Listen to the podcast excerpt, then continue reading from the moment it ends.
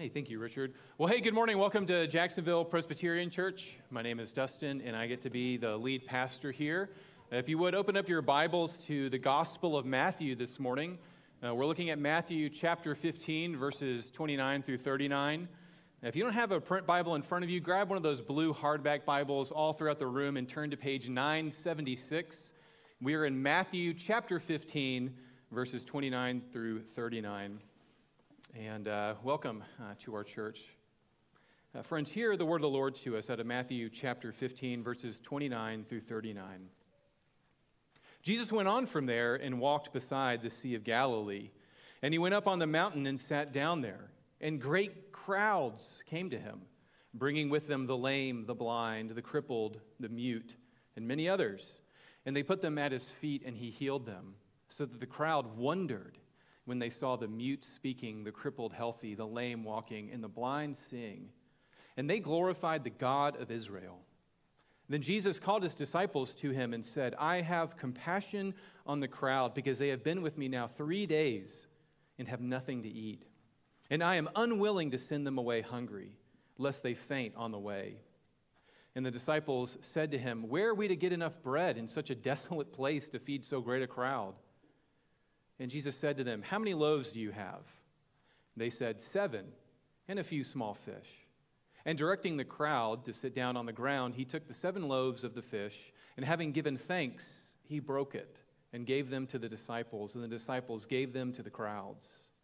And they all ate and were satisfied, and they took up seven basketfuls of the broken pieces left over.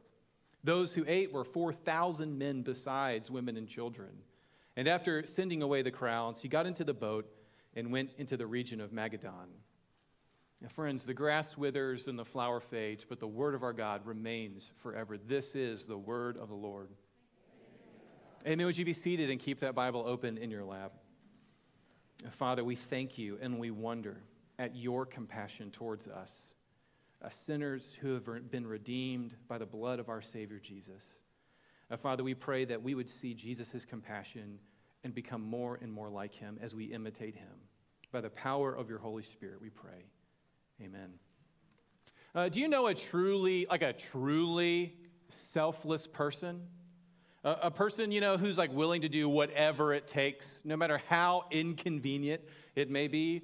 Uh, you know, to me, it just seems like there are just a few people who arise in our lives, you know, who take on more than their fair share uh, you don't have to cajole or manipulate them. They're just a genuinely selfless person. Do you know anybody like that?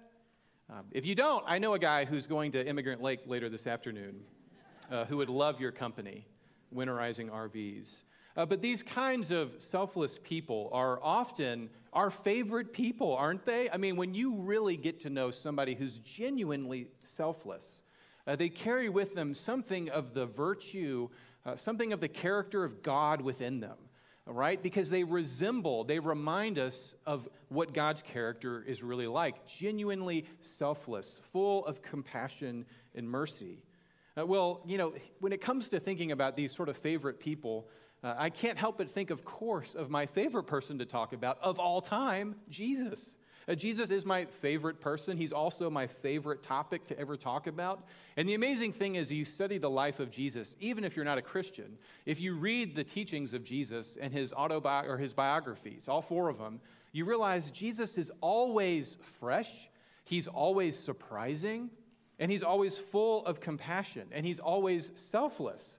So, as we read Matthew 15 this morning, if you look down in your lap, especially verse 32, it should surprise us a little bit when the Gospel of Matthew tells us that Jesus is unwilling to do something, right? Because we think of Jesus as always selfless.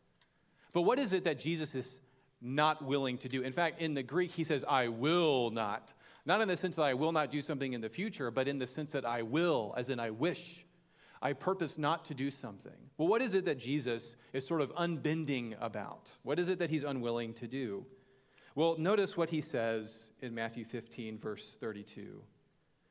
Then Jesus called his disciples to him and said, I have compassion on the crowd because they have been with me now three days and have nothing to eat, and I am unwilling to send them away hungry lest they faint on the way.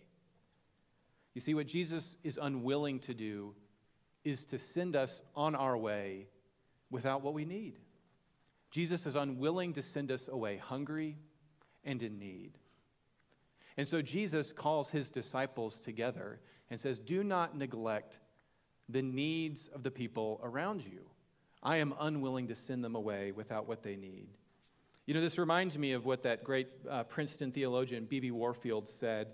Uh, he has a wonderful little short book called The Emotional Life of Our Lord. It was written in the early 1900s. And uh, anyway, B.B. Warfield, uh, you, can, you can find the book online, it's free. Uh, it's, it's just a PDF now.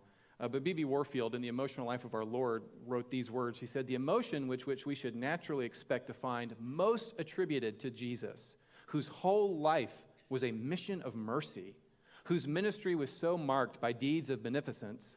I said it was written in the 1900s, right? Beneficence.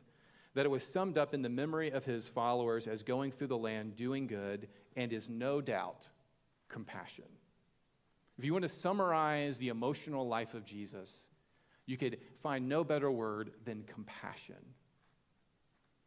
You know, last week, uh, and we started the Lighting the Way series, we looked at the Sermon on the Mount. Anybody join me this week in the Ephraim Co op? Who, who joined me in the daily devotion? Great job. Way to take that next step in your discipleship. Well, last week we looked at Jesus' Sermon on the Mount. And if you were doing our daily devotional, you would have read through the entire Sermon on the Mount each day this week. Uh, and really, uh, if you look at Matthew chapter 15, if you go to verse 29, uh, now we're back to Jesus teaching. And where is he? Look at verse 29. Jesus went on from there and walked beside the Sea of Galilee. So Jesus is now in a different region. And he goes where? He goes up on a mountain and he does what? He sits down. This should remind you of the Sermon on the Mount, right? Where Jesus goes up on a mountain and he sits down. But unlike last week when Jesus gives us the Sermon on the Mount and does teachings, here we're presented with Jesus not sort of in uh, the land of Israel, but sort of on the other side of the Sea of Galilee, in Gentile territory. Uh, he's hanging out with people who are not his ethnic or religious group. He's on the other side of the Sea of Galilee, and there he sits down on a mountain. And who would arrive but great crowds? And they bring with them the lame, the blind, the crippled, the mute, and many others. And in verse uh, 30, it says they put him at his feet, but literally in, in Greek, it actually says they cast them down at his feet. They cast these people at his feet. So instead of necessarily just uh, preaching, Jesus is now healing people and performing incredible miracles. And of course, look at verse 31. What happens? They wonder because Jesus performs miracles. They see the mute speaking, the crippled healed, the lame walking, and the blind seeing. And these Gentile people, these non Jewish people, these people of other religions and faith, they realize that Jesus is something unlike they've ever known before. And who do they glorify? They glorify the God of Israel. They start to see who God truly is. He's not one of a pantheon, he's the one true God, the God of Israel. So, this morning, uh, what I want us to focus on is uh, really this image of the compassion of Jesus.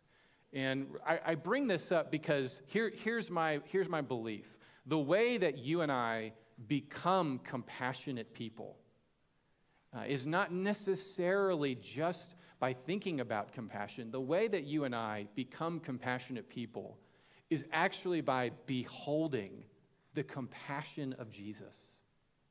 It's actually by beholding and contemplating the glory of the gospel in the face of Jesus Christ, who is full of compassion towards us. And what you and I are called to do is, is to immerse ourselves in the presence of God and to imitate his life. Right? Because the way that we become who we are meant to be is not just by an intellectual assent, right? It's not just by our intellect, it's by immersion and imitation. So as we immerse ourselves in the presence of Jesus this morning, I want us to beginning to think of how are we imitating that same compassion.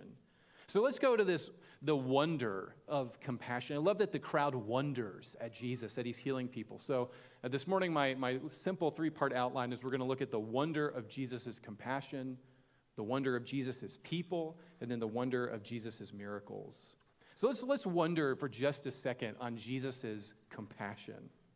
And this is something that Richard White, my, my mentor uh, back in North Carolina, really taught me about this passage. Because if you look in verses 29 through uh, 31, you may be thinking this sounds like a really fun camping trip. But just imagine for just a second, okay? Just let's do a thought experiment. Let's say, who, who likes camping? Let me just start off with that. Who likes to go camping? Okay, put your hands. Who doesn't like to go camping? All right, I'm talking to you people, okay? You ready? For whether you like camping or not, Imagine this simple thought experiment, okay? Imagine you and your entire family go camping, particularly the people who don't like camping, all right? And now, regardless of your age or your physical ability, you are going camping on a three day camping trip with your family. So, you know, you pack up your vehicle, you drive hours away, you're out in the Oregon outback for some undisclosed reason. You know, someone else other than you chose the location. And so you open up the back of your car and uh, you're out in the Oregon outback. You're on a three day camping trip, and you open up the trunk, and guess what? When the trunk opens, you forgot the cooler of food. You have no food. And so all you have on this camping trip is, you know, those little like Cheez It cracker things that you keep in your dashboard for homeless people, and then a bag of apples that you forgot to bring into the kitchen last week when you went to Fred Meyer's. And then as you keep going, you realize that the box of all of the outdoor camping material that you were supposed to pack, you also left it on the driveway. So you have no insect repellent. And then when it comes to the campsite, imagine it was one of those, you know, like primitive campsites where it doesn't have a shower facility. Okay, and then as you go to sleep that night, hungry and a little cold and not a little stinky and grumpy, you wake up the next morning early because you're camping and you realize you've got two more days to go. Oh, and just one more thing in this thought experiment. When you get to the campsite, there's actually like 8,000 people who also went camping with you who also forgot all of their food and also have crying babies. So, after that third day, when you smelled bad and you were hangry, right? You know what hangry is? What's hangry? Hungry and angry, right? There's no Snickers around to keep you from being hangry. You ate those your first day. What prevailing emotion do you think would define you? After three days of being hungry, smelly, stinky, and everywhere you look, you see a sea of humanity. Well, if you're anything like me, I would be angry, upset, annoyed, emotionally checked out. And I would probably lack an emotion called compassion when I look at a sea of 8,000 people who also can't find the outhouse because, wait, there isn't one. And yet, if you go to Matthew 15, this is the scenario that we find ourselves in. There's 4,000 men plus the women and the children. It's a group of people of all kind of different ages. It's full of people who are crippled, uh, full of people who can't speak. It's the disability community. And where are they? They're in the middle of nowhere. They're in a desolate place. There is no food, there are no outhouses, and nobody f- thought to bring food because they didn't think they were going to be here this whole time. And whereas we would be grumpy, sort of like the disciples in the story, did you catch that? Jesus is like, we should feed them. And they're like, not this again. Jesus, just send them away. They're Gentiles. Gross. Send them away. After those three days of that awful camping trip, now look at verse 32. Then Jesus called his disciples to him and said, I have compassion on the crowd because they have been with me now three days and have nothing to eat. And I am unwilling to send them away hungry, lest they faint on the way. Uh, friends, one of the great things that we get to do as Christians, and the reason we try to help light the way back to the Father, one of the great things that you and I we get to do is tell people not just that Jesus is God, come into human form to die for our sins, that's glorious and that's amazing. But one of the beautiful things that we get to do as Christians is to testify and to witness to the compassion of God. You know what God is like? He is like a guy three days in to the worst camping trip you could ever imagine, and he's still full of compassion and love for people. I mean, think about that. The God that created the universe and your toenails, if you have them, who created calculus, also is rich and overwhelmingly beautiful in his compassion. And so, part of what we do when we light the way back to the Father is not just tell people, hey, shape up because, you know, you need to repent and come to God. Now, that's part of the gospel message, but there's a beautiful aspect to the gospel where you and I, we remind people that this is what God is like. You know, an old pastor once said, uh, God has not provided an airtight argument for the existence of God, but he has provided an airtight person. And that person is Jesus of Nazareth, full of compassion. And friends, part of what it means to be a person of faith is to believe, this is important, part of what it means to be a person of faith is to believe that that compassion that is in God goes to you. And notice I didn't say y'all. I'm saying you as an individual. That is how God relates to you is full of compassion.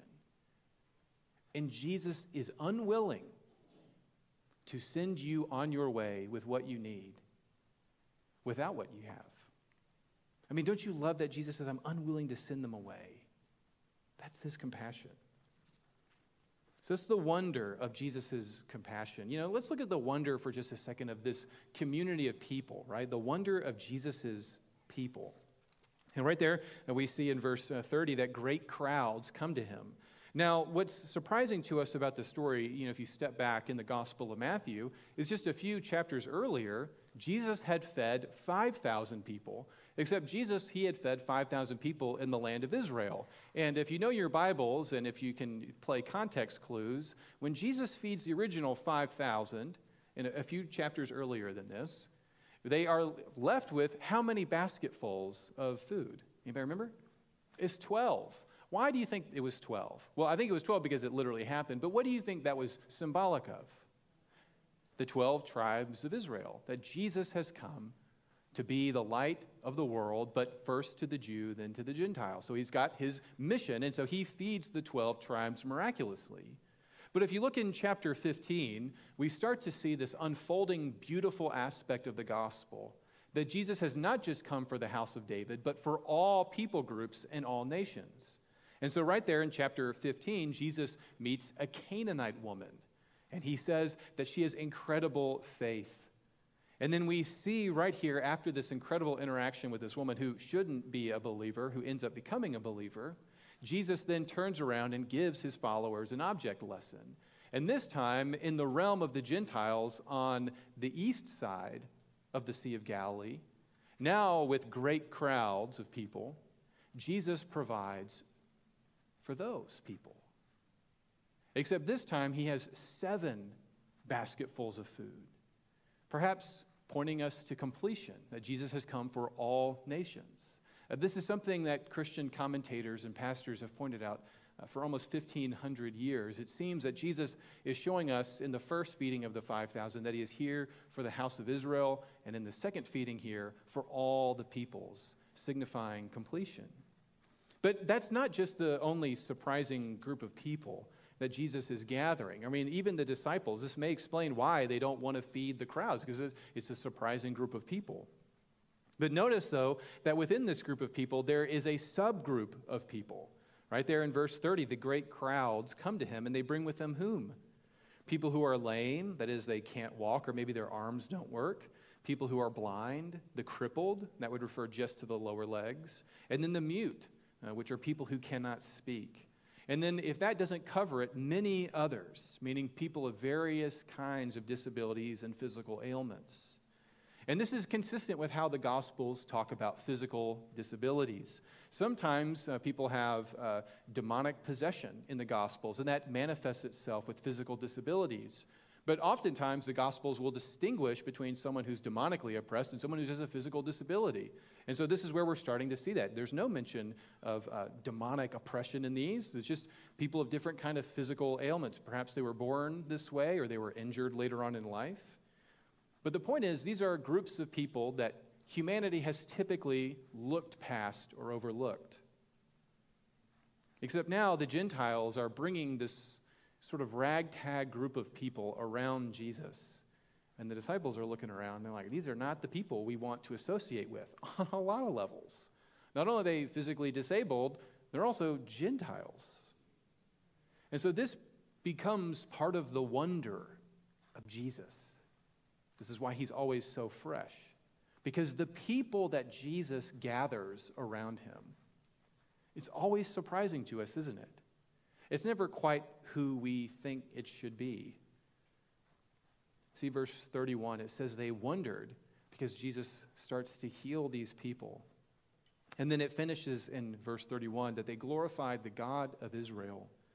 It, many commentators think that uh, is a specific reference to why it is a Gentile group of people because they have to specify that they are worshiping not just, you know, the gods of their people, but actually the one true God, the God of Israel. So, as we wonder about this interesting group of people that Jesus is gathering, you know, it starts to sort of percolate in our minds. What kind of people are we gathering with? I mean, if you want to be a believer in Jesus and you claim to follow him, right? And I hope that many of us uh, want to be like that. We want to imitate the life of Jesus. One of those natural questions then is we step back and we say, does things in my, do the things in my life resemble anything like the things of Jesus' life? Or do the people that Jesus loved, are they even in my purview? You know, Jesus is talking to religious people about this same group of people, and you may know the story in Luke. And Jesus says, Well, if you throw a party, don't just invite people of your same, socioeconomic status. You know why? Why does he say not to do that? He says, Because they're just going to turn around and invite you, and you're going to stay in your same socioeconomic status. But that's not how the kingdom of God works. you know why the kingdom of God doesn't work like that? You know why you don't stay in your same socioeconomic status? Because Jesus didn't. Jesus, from the glories of heaven, came down and he condescended in the greatest sense of that word. He came down and pitched his tent among us, he tabernacled among us. And then when he was born, he entered into Galilee. Even the disciples knew that was a bad neighborhood. And then he associated with tax collectors and prostitutes and people who were sinners. And then when he preaches, crippled people, lame people, mute people, Gentile women. They gather around him. It's the wonder of Jesus' people. Jesus is gathering a ragtag group of people who, instead of pride, exhibit true humility. And of course, Jesus gathers them and he heals them. But we can never forget that Jesus' ministry was to instill the kingdom and its principles into a group of men called the apostles who then produced the New Testament, and they compel you and I as the church to continue the mission. So, what do we see? How are we supposed to apply this? Well, I would encourage you to consider the group of people with which you associate with. You know, is it possible that God is calling you to expand your group of people that you are willing to let in?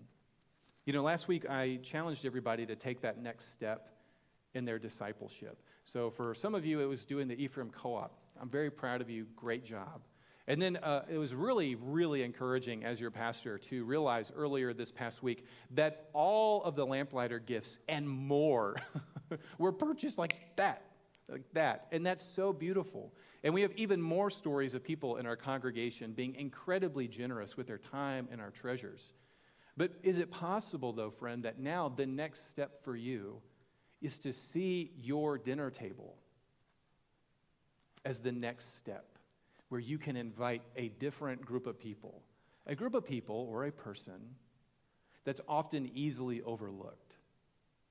I mean, if Jesus enters our world and he sees those who are left out, and he brings them into his fellowship, and he has compassion on them, and is unwilling to send them away, hungry and in need, what kind of people ought we to be? You know, last week I suggested to you that there's probably nothing more sacred in your home than your table, right? And you'll probably remember this, right? But you know, what, what did God create Adam and Eve to do? Who can remember? All, here's, a, here's, a, here's a truism. You ready? All good theology starts in Genesis. Okay? All good theology starts in Genesis. Adam and Eve, they were created to do what? Be naked gardeners, right? Yeah. Right? They were gardeners, right? And they had a garden. And gardens mean what? Food. And food means what? A table. And a table means what? Fellowship, belonging. And then Jesus says, You all have tables. When you throw parties, invite a different kind of group of people into your homes. And then you'll testify. And in this story, Jesus sets a feast for a very surprising group of people. And he performs a miracle. There's baskets full of extra food because Jesus is full of compassion and he's full of generosity. So, as we finish up, um, you know, earlier this morning we sang probably my favorite hymn of all time, Joy to the World. And uh, it's a wonderful hymn. It's based on Psalm 98. But in Psalm uh, 98, you know, which Joy to the World is sort of based on, we had our call to worship from Psalm 98. Uh, you know, there's this line that you probably can think of, but you probably can't call to mind. And it's in stanza three, which is where you put all the weird lines for some reason in a hymn that no one remembers. But in stanza three, this is my favorite line of any hymn of all time. And it goes like this He comes to make his blessings flow far as the curse is found, far as the curse is found far as, far as the curse is found. He comes to make his blessings flow far as the curse is found. What's that talking about? Well, if you know the story of the Bible, God created a beautiful world that was meant to reflect his glory and his love and his compassion. But that world was broken by sin. But because God is full of compassion and mercy, he set about a plan of redemption to redeem this broken world. And he sent his son to live in this broken world so that he could undo the effects of the fall. And really, friends, that's what a miracle really is. You know what Jesus, you know why Jesus does miracles? It's not some sort of like pie in the sky fake myth. Miracles are temporary reversals of the fall. Because of the fall, people are crippled. And because of the fall, we die. And because of the fall, we are broken. And what does Jesus do in the miracles? He undoes the effects of the fall. He comes to make his blessings flow far as the curse is found. Wherever the curse of sin and death covers this world, he comes to undo even that. Even death itself bows down to the King of Kings.